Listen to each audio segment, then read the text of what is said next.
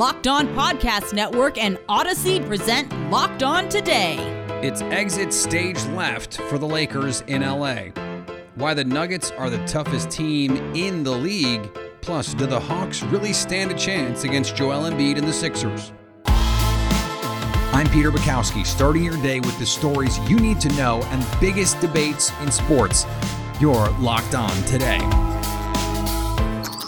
Searching all major sports. Found. Let's start with the biggest story. The LA Lakers are being pushed off the stage by the Phoenix Suns. The Suns win a 113-100 game 6 to take the series 4 to 2, which means the Lakers champions last season are out in the first round. Joining me now from Locked On Lakers, Brian Kamenetsky and Brian Anthony Davis tried to tough it out in this game with that injured groin he leaves in the first half, and it is never really that close from there on out. In this series, uh, how much do we actually learn about the Lakers beyond, hey, they just weren't healthy? That that is the fascinating question of the offseason. I mean, obviously there are certain things that they need to to improve.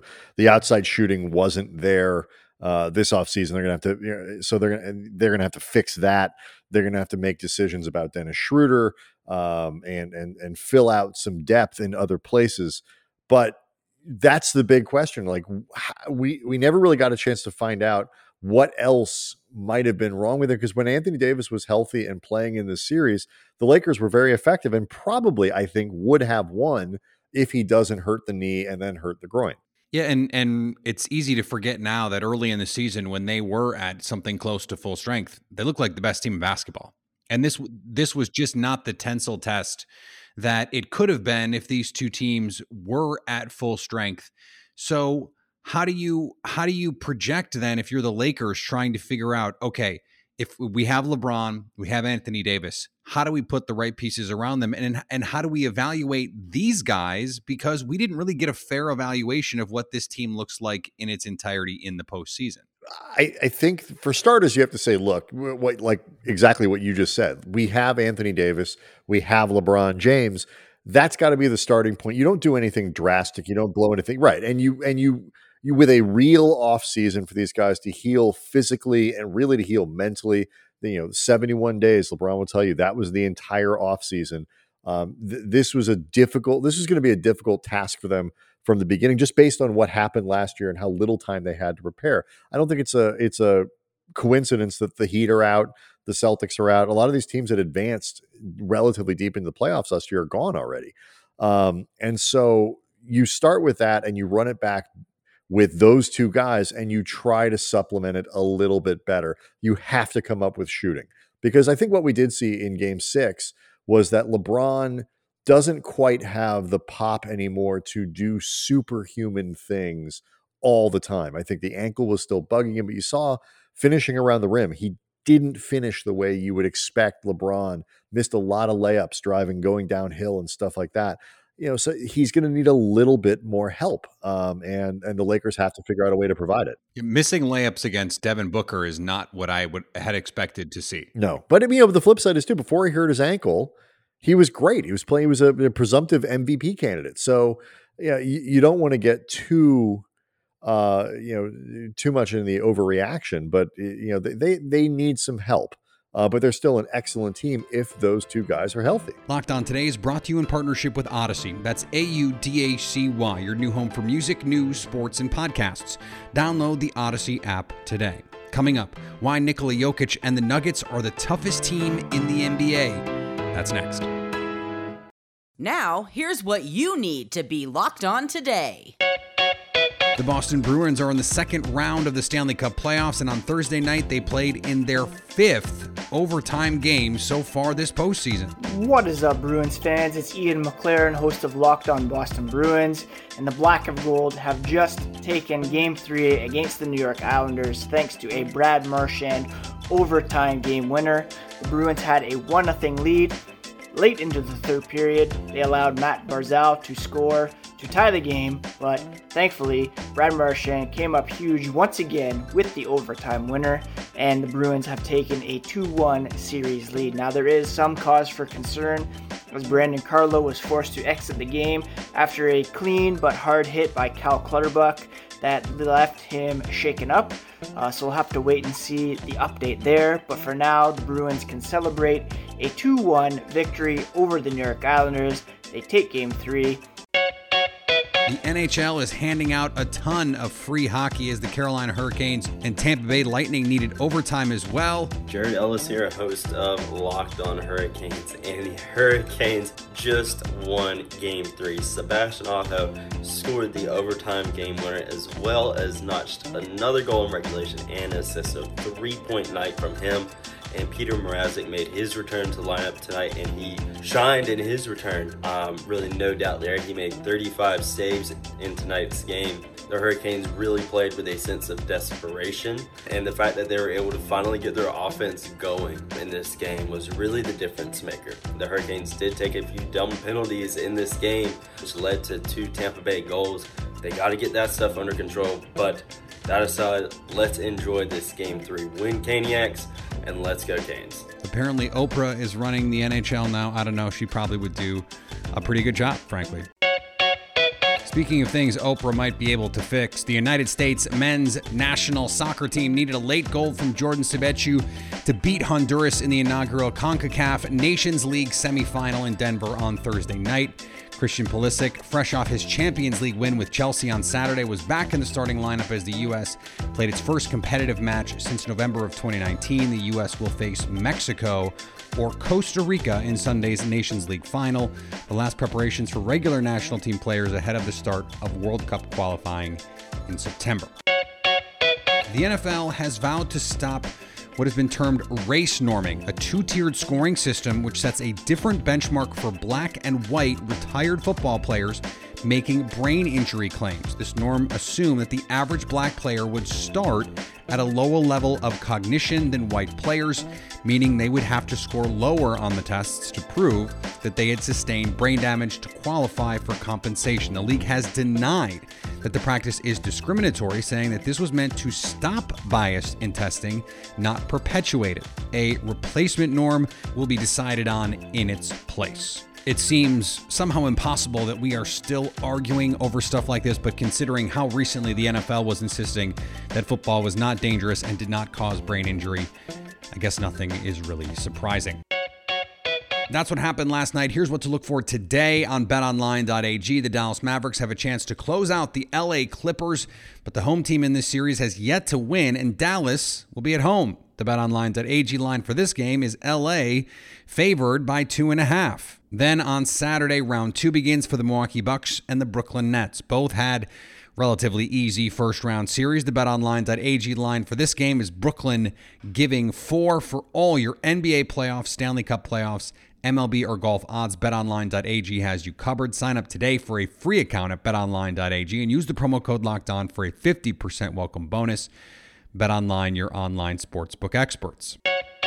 Here is another story you need to know. Coming into the series, we knew what Nikola Jokic was going to be able to give to the Denver Nuggets, but without Jamal Murray, were they going to get enough from everyone else? Well, Denver did it in game six, beating Portland 126 115. Joining me now from Locked On Nuggets, Matt Moore. And Matt, we got the big game from Michael Porter Jr., 26 points, but there were a lot of other guys that made this win, not only in this game, but in this series possible. Yeah, a really impressive performance. Look, the Nuggets were down three of their top five point guards. They were starting Austin Rivers, who they signed off the street 45 days ago, and Facu Campazzo, a 5'9, 30 year old rookie. Like, it is absolutely preposterous that they were able to pull this together. I know they have the MVP, and trust me, Nikola Jokic earned that title with 36 points, eight rebounds, six assists, and a plus 15 after getting roundly outplayed in the first half.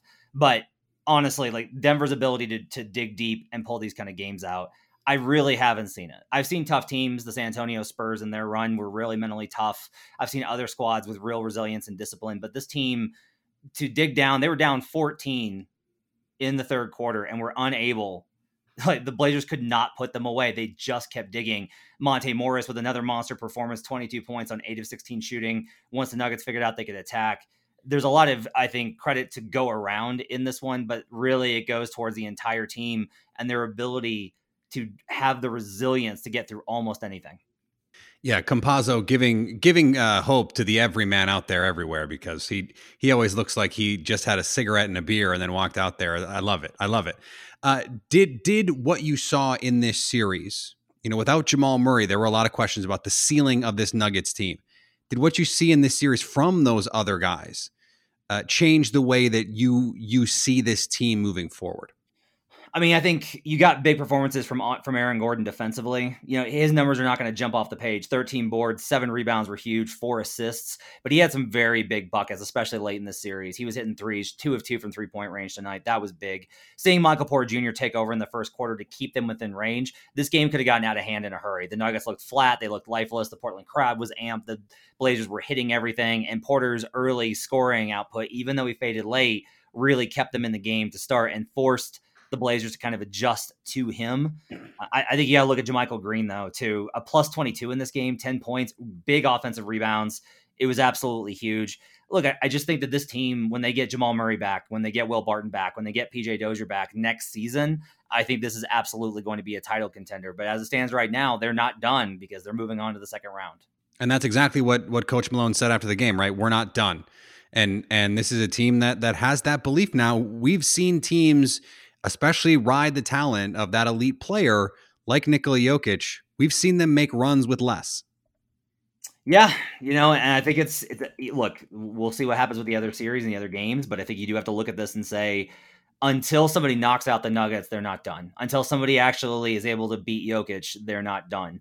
We'll see what happens with the other series, but certainly this I, I think was a, a monster win, a validation of Jokic's MVP campaign, a reminder of how good he is in the playoffs as well as the regular season, and prove that Michael Malone continues to be one of the most underrated coaches in the NBA. Is it a battle of David versus Goliath, or do the Hawks have a real chance to beat the Sixers? Our cue of the day is next. Today's episode is brought to you by Built Bar. Built Bar is the best tasting protein bar ever. It is the protein bar that tastes like a candy bar. I bring them with me when I come and visit family, and guess what? They go nuts for them. And my family loves them. My wife loves them. I love them. Uh, we eat them regularly. They're a great snack. They're a great breakfast replacement. However, you want to eat them, you can because even though they're covered in chocolate and you have flavors like salted caramel, double chocolate, peanut butter brownie, they are low carb, high fiber, high protein, not full of sugar. I don't know how they do it. It's a miracle, but they are delicious. Go to builtbar.com and use promo code LOCKED15 to get 15% off your first order. That's promo code LOCKED15 for 15% off. The best tasting protein bar in the world. The protein bar that tastes like a candy bar at builtbar.com. Agree or disagree? This is the cue of the day. If you were going to do a real life reenactment of David versus Goliath using only NBA players, you might just pick Joel Embiid and Trae Young. Yet on a basketball court, this is going to be a much fairer fight, though the Sixers are still heavy favorites, according to our friends over at betonline.ag. Joining me now from Locked on Hawks, Brad Rowland and Brad. Joel Embiid is banged up heading into this series, and Trae Young just put the Knicks to bed.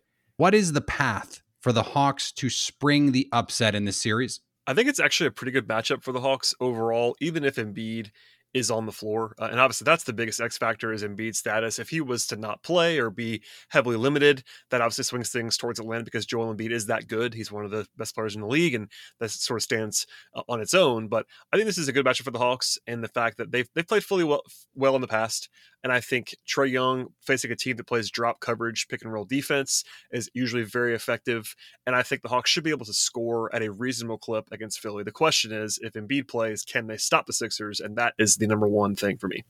I really like this matchup for Atlanta because if you're going to put Ben Simmons on Trae Young, let's say, he he's going to find the open guys. He's going to find passing lanes. And if you're going to put together a defender who has the athleticism to play Joel Embiid 25 feet from the basket and in the post, he probably looks a lot like Clint Capela. Yeah, that's absolutely right. I mean, C- Capela is one of the better defenders in the league this season, and while no one's going to stop Embiid if he's right, um, that's certainly it's helpful to have a guy that they can credibly put on him, not have to double team a whole lot, and just kind of say, "All right, Clint, this is your assignment do what you, do what you can do basically because no one's going to stop Embiid if he's right. Um, and yeah, on the other side of the floor, Simmons is really good defensively, but he's had some trouble as pretty much everyone does with Trae Young. He Trae Young is at a level where you can't stop him. You might be able to slow him down, but you're not going to stop him, and that that gives the Hawks uh, sort of immediate credibility offensively because he's going to get where he wants to get to more often than not. What is going to be the difference then? Because the Sixers are still the favorites. Um, if you ask me, uh, I would still pick the Sixers you you might. Um, I won't ask you to make a pick, but what is going to be the difference in this series? This is very obvious, but it really is Embiid. I mean, that, that's such a very trite answer. But if he is available and playing in this series, the Sixers should be favorites. I think the Hawks can still win. I'm not saying they're going to be buried. They're they're a pretty live underdog. I think even if Embiid is out there, but if he's out there, Philadelphia is the better team and they have home court advantage, and that definitely sort of builds up against the Hawks. But if he's limited or not playing at all, suddenly the playing field levels quite a bit and if Trae Young plays the way that he did against New York, anything is possible. So having that kind of guy with that kind of upside for you as Atlanta gives you more than a puncher's chance in any series. And if Embiid is limited, that it really opens the door for Atlanta. And finally, Baltimore Ravens owner Steve Bisciotti wanted to honor former GM Ozzie Newsome, the NFL's first African American general manager.